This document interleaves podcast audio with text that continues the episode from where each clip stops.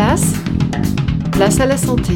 Bonjour, si un enfant est en surpoids, il faut l'accompagner dans les changements de ses habitudes de vie. Cela lui permettra de ralentir sa prise de poids par rapport à sa croissance.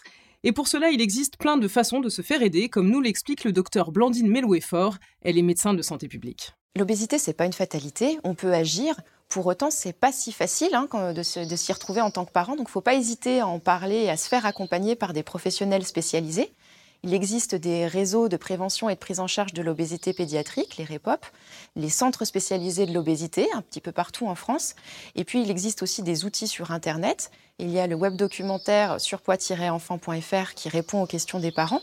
Et pour les professionnels qui veulent s'informer et se former, le site banco-formation.fr. L'ensemble des chroniques Place à la santé est à retrouver sur la chaîne YouTube de l'émission ou bien rejoignez-nous sur notre page Facebook. À bientôt.